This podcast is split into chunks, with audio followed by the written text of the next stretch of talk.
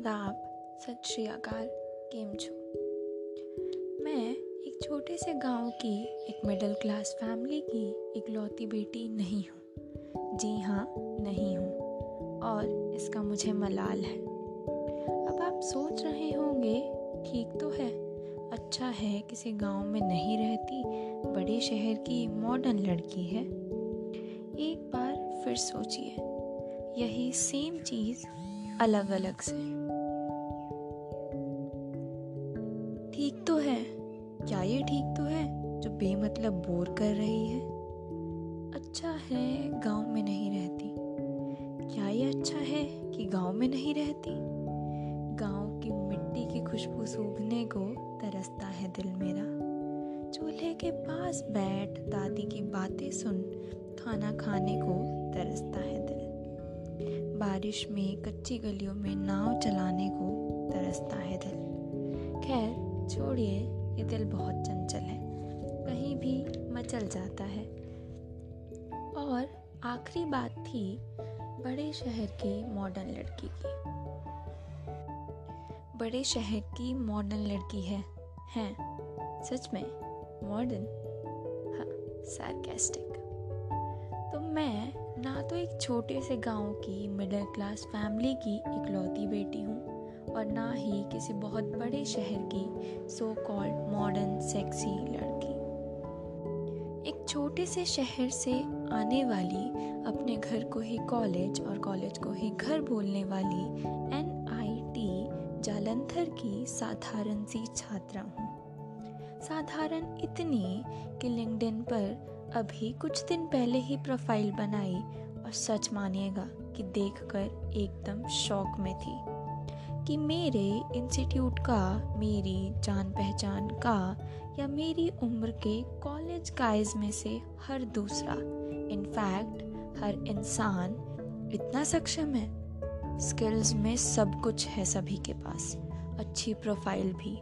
और यहाँ तक कि हर दूसरा इंसान कहीं ना कहीं या तो ट्रेनी है और या इंटर्न भले ही फिर वो मेरे ईयर का हो, मेरा जूनियर या मेरे सीनियर ज़रा खोलिए तो सही लिंक्डइन एक बार। Everyone is like I am glad that I completed this and that course या I would like to thank dash and dash for dash and dash and blah blah blah और जहाँ लोगों के स्किल्स में oops machine learning data structures marketing UX और बहुत कुछ था, और मेरी स्किल्स में हैविंग रिग्रेट और खुद की प्रतिभा और काबिलियत पर शक, सिर्फ़ यही था वहीं जहाँ सबकी पोस्ट में I woke up with this letter of internship और प्लेसमेंट और कैंपस एम्बेसडर होता था और मेरे मन में बस बस I woke up with new hope I woke up with a new and ended up with feeling low. बस कहा मेरे कुछ दोस्तों की पोस्ट होती being in a three tier college I made up to Google Microsoft Adobe और और भी कुछ। और मेरे मन में इससे और ज़्यादा शर्म आ जाती कि being in N I T मैं सिर्फ़ मुस्कुरा ही रही थी, सिर्फ़ मुस्कुरा रही थी, क्योंकि मेरे इंस्टीट्यूट की एंट्री पर लिखा था, मुस्कुराइए, आप एन आई टी जालंधर में हैं। क्या मैंने इस बात को इतना सीरियसली ले लिया? या किसी ने ये बोर्ड पढ़ा ही नहीं अभी? हमेशा बस यही सोचती। सोते, जागते, दिल में था, यार, कुछ करना तो है।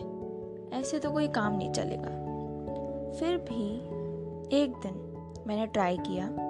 लिंक्डइन खोलने की बजाय एक मूवी देखकर कुछ पेंटिंग करती हूँ। और सच में, पूरे लॉकडाउन का पिछले कुछ महीनों का सबसे ज़्यादा बेस्ट दिन था वो। क्योंकि मुझे जिसमें खुशी मिलती थी, जिसमें सुकून मिलता था, मैंने वो किया था और सिर्फ़ वही किया था। और एक बहुत अच्छी बात, वो बीते कुछ दिन और एक खुशी का लम्हा ये सिखा गया कि वो करो जिसमें तुम खुश हो, वो करें जिसमें हम खुश हैं। बस स्किल सेट में लिखने के लिए ही नहीं लाइफ सेट में एक ऐसी स्किल लिखने के लिए जो सुकून है, पैशन है। दूसरों की स्किल से खुद की स्किल्स का कंपेयर करना तो बिल्कुल ही गलत है, क्योंकि हमारी ज़िंदगी का एक परसेंट अंश भी उनसे नहीं मिलता, किसी और से नहीं मिलता। तो स्किल सेट मिलना तो असंभव था, है और रहेगा भी। नहीं बदल सकते हम खुद को औरों के हिसाब से। किसी ने बहुत खूब कहा है, नहीं बदल सकते हम खुद को औरों के हिसाब से। एक लिबास हमें भी दिया है, खुदा ने अपने हिसाब से। सीखें, करें और सिर्फ़ करें। सिर्फ़ करें नहीं, जिए, हर लम्हा जिए। क्या है कि हम हर चीज़ को परफेक्ट करने की तरफ़ तोड़ते हैं? जैसे बाकी सबने किया, वैसे करने की कोशिश करते हैं और इसी चक्कर में खुद को खो देते हैं। उस काम में अपने अस्तित्व को खो देते हैं। बस जो अच्छा लगे, उसे चाहें, वही करें, पूरी निष्ठा के साथ करें तो परफेक्ट तो बहुत छोटी चीज़ होगी। बस हमारा नाम और हमारा काम ही बोलेगा। उस दिन सोचकर देखेंगे ना कि यदि शुरुआत ना करते हम कभी बस रिग्रेट ही करते रहते तो ये मुमकिन भी ना होता। माना, कुछ घड़ी के उस मिनट या सेकंड हैंड की तरह होंगे। कुछ लोग घड़ी के उस मिनट या सेकंड हैंड की तरह होंगे, अपने काम में इतने फास्ट अपने पैशन में परफेक्ट तो फिर क्यों ना हम उस घड़ी के आर हैंड की तरह ही बन जाएँ? दिखने में छोटी और मोटी, आलस्य की देवी, सबसे धीरे चलने वाली पर कभी ना रुकने वाली, कभी भी नहीं।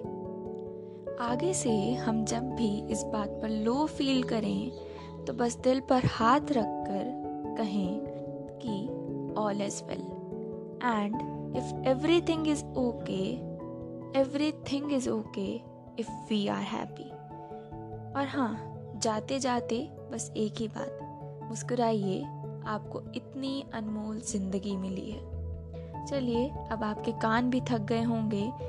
मेरी मधुर, प्यारी सी आवाज़ सुन। तो चलिए, मैं विदा लेती हूँ। फिर मिलेंगे कुछ नए किस्सों के साथ। याद रखिएगा। ओ भैया ऑल इज़ वेल अलविदा।